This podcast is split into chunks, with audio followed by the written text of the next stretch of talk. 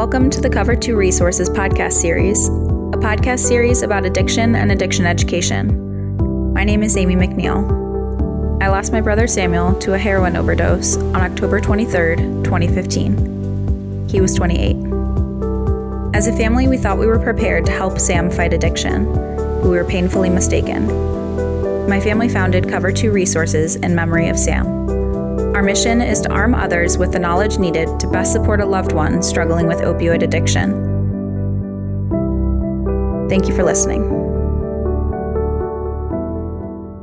Hi, this is Greg McNeil from Cover 2 Resources.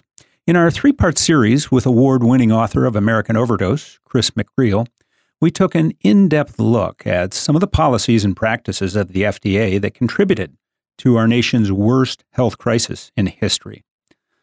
I spoke with the then chair of the FDA Advisory Committee, and I was really surprised at his response to some of my questions in light of how many people died overdosing on opioids approved by the FDA during his time on the Advisory Committee. It seemed as though the FDA was living in the past. They were uh, stuck in an, what I, I feel is an inflexible mindset without regard to the impact of the opioid crisis on our country over a 20 year period. So I decided to dig a little deeper to find out if the impression I was left with of the FDA was still true today. I'm delighted that on today's show, we'll be talking with Dr. Raeford Brown, who for the last five years has been the chair of the FDA's Anesthetic and Analgesic Drug Products Advisory Committee. So, Dr. Brown, welcome. Good to talk to you. Over the last five years, you've held a very important advisory role as the chair of an advisory committee for the FDA. Can you tell us about that committee and its overall role in advising the FDA on drug approvals? So, the advisory committee um, gets much information about individual uh, agents and um, and issues relating, in the case of our committee, to uh, analgesics and anesthetic products. Um, we we likely don't get all the information that is available. Um, we try to make the decisions uh, based on the information that is uh, presented to us, and with the knowledge that the FDA may or may not um, listen to anything that, that we have to say. The committee, the advisory committee, is a group of individuals that are specialists, experts in their field that are gathered together to research this area and then advise the FDA. But the FDA can do whatever they want. They can um, they can consider and approve a drug without uh, calling an advisory committee. They can um, sit and listen to the advisory committee, and the advisory committee can say, um, one thing and based on their scientific judgment, only to have the uh, FDA do something 180 degrees. So, the FDA has access to some of the world's top pain management experts and has the option to use their advice or ignore it altogether. And as we learned in our last episode, 75% of their budget is funded by the pharmaceutical industry. Some suggest that sets up a conflict. So the FDA approved Opana, a very dangerous opioid, after they had rejected it three years earlier.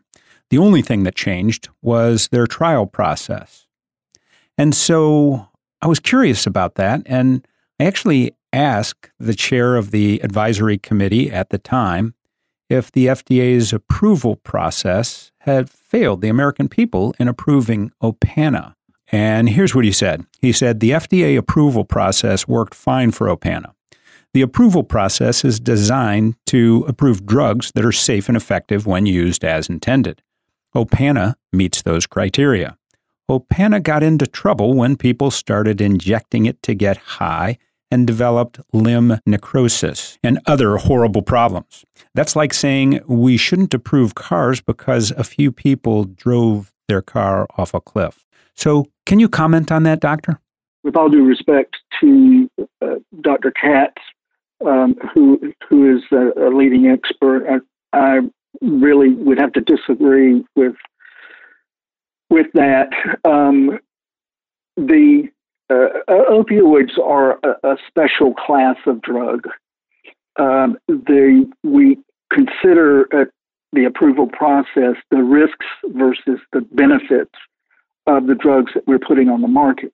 So it is not germane to say that um, that these drugs are safe and effective when used as intended when you're discussing opioids, um, because there's too high a risk that they will not, uh, under the present set of circumstances in America, in the in the uh, in America in 2019, there's too high a risk that um, that they will not be used as, as intended, and and um, uh, so I, I, really really disagree with uh, Dr. Katz. While Dr. Brown suggests drugs should be evaluated in the context of the opioid crisis, those within FDA leadership don't share his belief. Why hasn't the FDA changed their process? Why is their process so fixed on evaluating a drug based upon what it says on the label and that it's uh, just how it performs in context of that short and concise definition and that it's not dangerous in that context. And they don't look at it outside of that context. And I, I think I got that right, didn't I, Doctor? Uh, exactly. And uh, you're exactly right, Greg. Um, the the big problem with the FDA is that is that whereas their mission is to protect the public health, um, their belief seems to be that their mission is to protect the the profit margin of uh, the pharmaceutical industry um, in regard to um, in regard to opioids, and their um, their actions um, are problematic in that uh, they consider only the issues associated with the the immediate drug that they that they have in front of them, and not the public health issues associated with putting another opioid on the market. Your words are pretty damning there. How do you support that? That their their actions are really supporting the profits of the pharmaceutical industry? Well, you can you can look at the report um, of the National Academy uh, of Medicine, which was um, actually produced in response to request by the a past commissioner of the F of the FDA, um, and they say exactly the same thing that that um, that I've been saying. The FDA asked the National Academies of Science, Engineering, and Medicine to convene a committee to update the state of the science on pain research, care, and education in order to identify actions the FDA and others can take to respond to the opioid epidemic, with a particular focus on informing the FDA's development of a formal method for incorporating individual and societal considerations into a risk benefit framework for opioid approval and monitoring. Now, that's a mouthful, but as Dr. Brown shared, the report was published in 2017, but no actions have been taken on their recommendations from that report. The public health is the important uh, issue, and that that consideration of the public health has to uh, be uh, the first thing and the last thing to be thought about with these um, with these drugs. But there's some checks and balances that are in place here that, that should work. Like the FDA has this risk evaluation and mitigation strategy. And, you know, that's been out there for quite some time to protect the American people.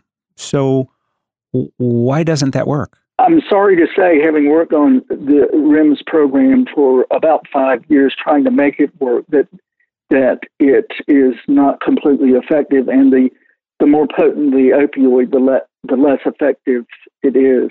What is REMS? It's a essentially a set of rules um, uh, that are created by industry to educate the people that are taking a particular drug and the people that are prescribing a particular drug.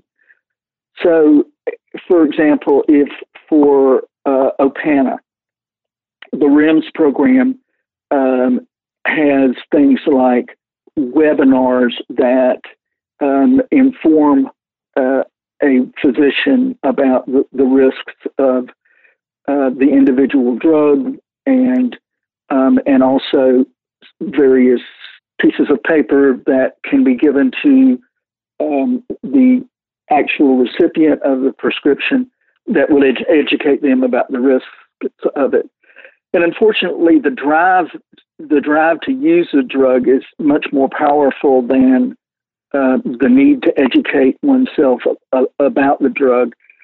And the more important is that the FDA has never made it a requirement of of clinicians um, that they actually educate themselves about the uh, about the risks of these drugs.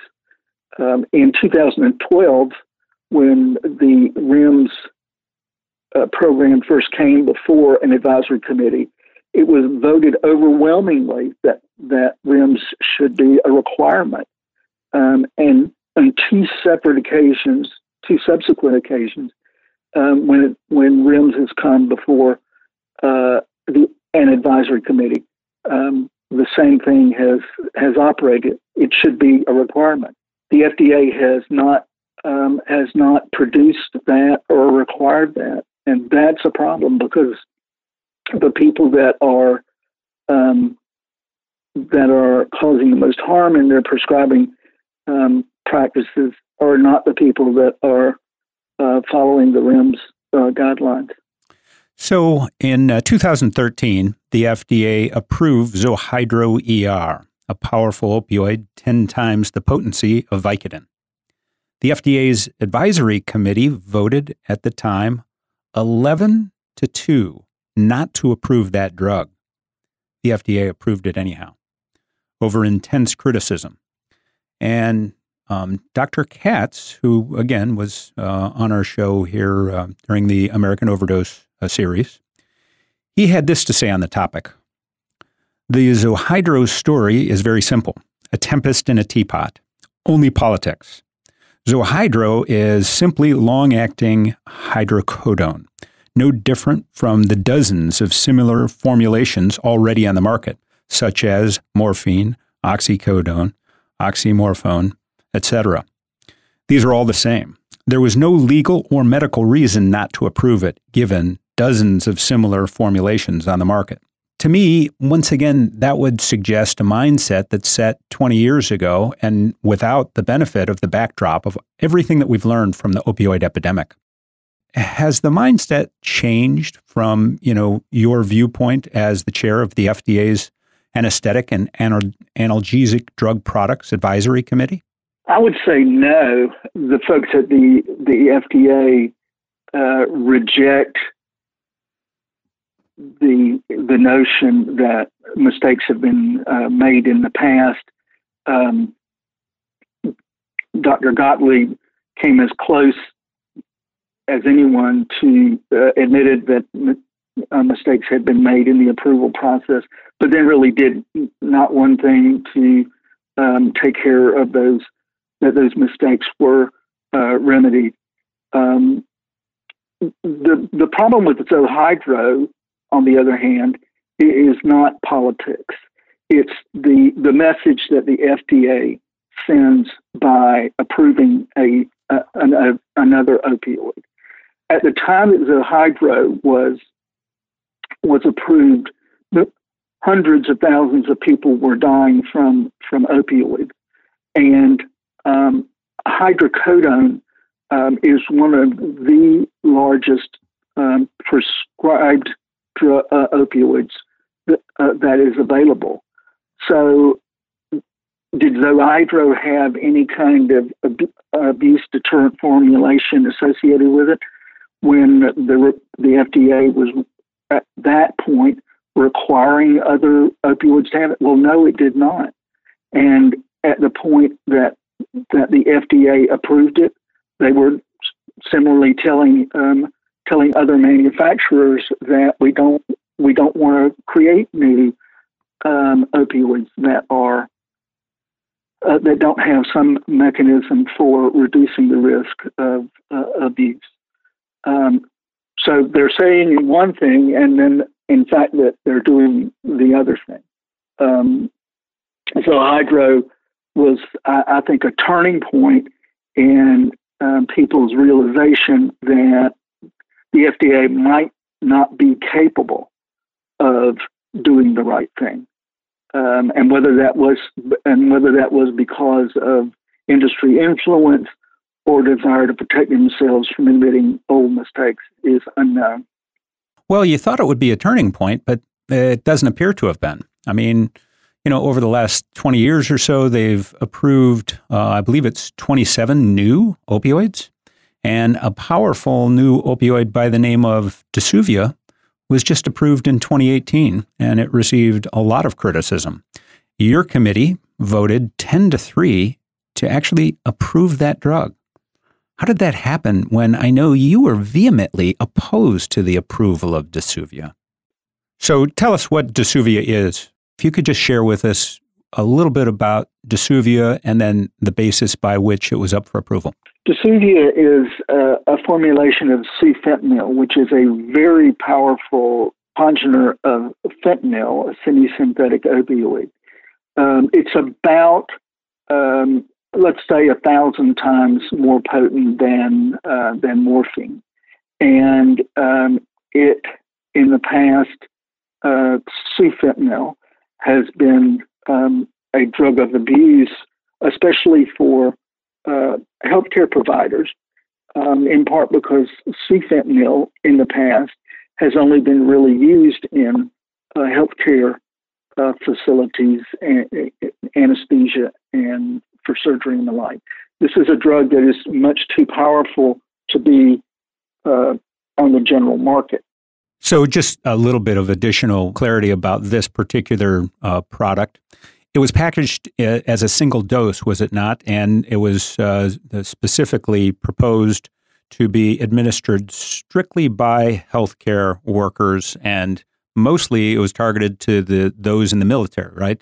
In in the field use. Well, that that was the magical thinking that was espoused by by the sponsor.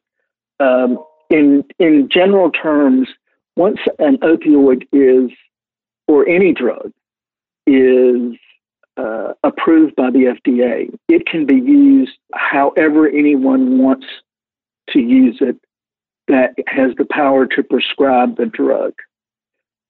So, by saying that uh, it's only going to be used in healthcare organizations um, and expecting that that's going to stick is um, quite honestly insanity. It's been disproven uh, on many, many uh, occasions.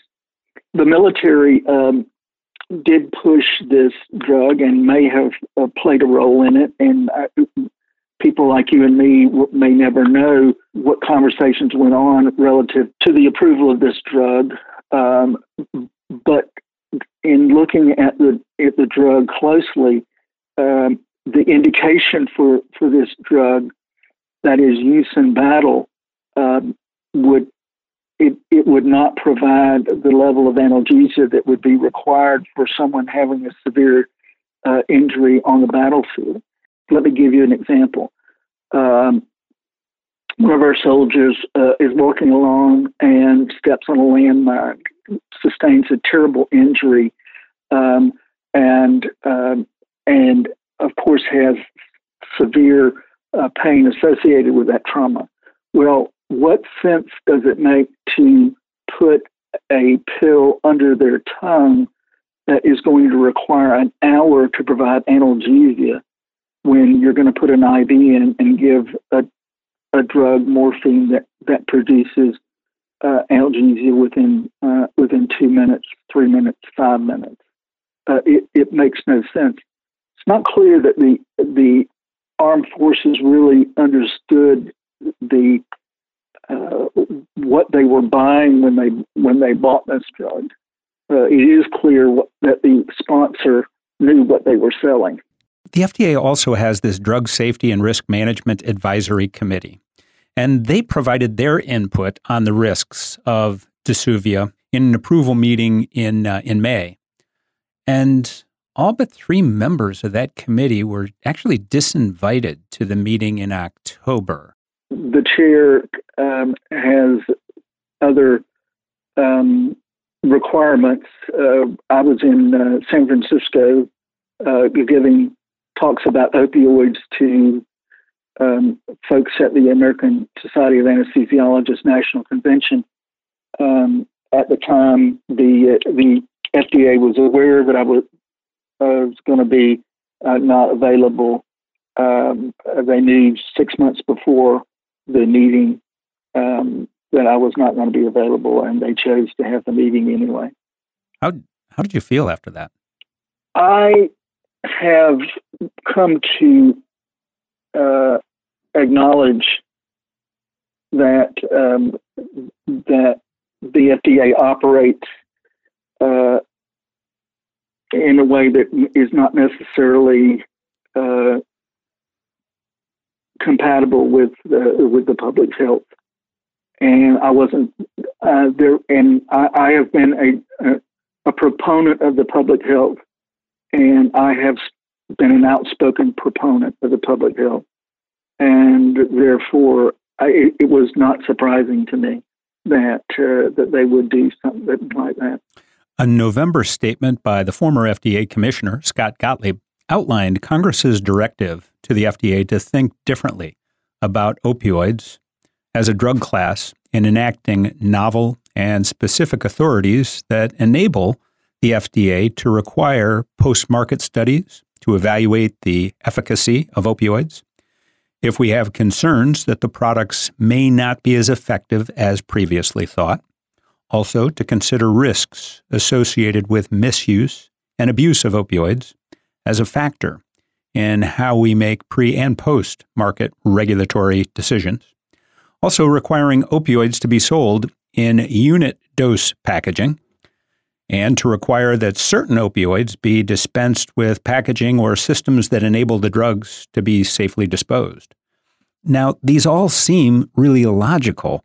Why wasn't this in place back like in 2003 when it first became clear that the opioid crisis was emerging? Scott Gottlieb's uh, statement gets to the issue of regulatory authority of the FDA, and in general terms, um, over over the years throughout the um, the development of the opioid crisis, the FDA has responded to questions about its behavior by saying that it lacked regulatory authority.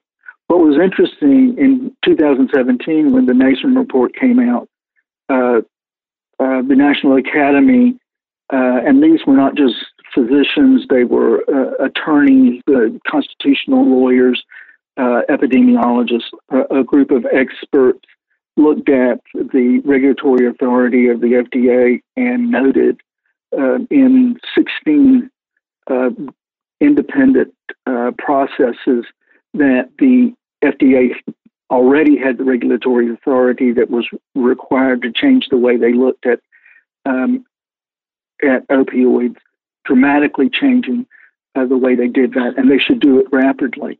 And thus far, they have not. In March, you called for a moratorium on all FDA opioid approvals.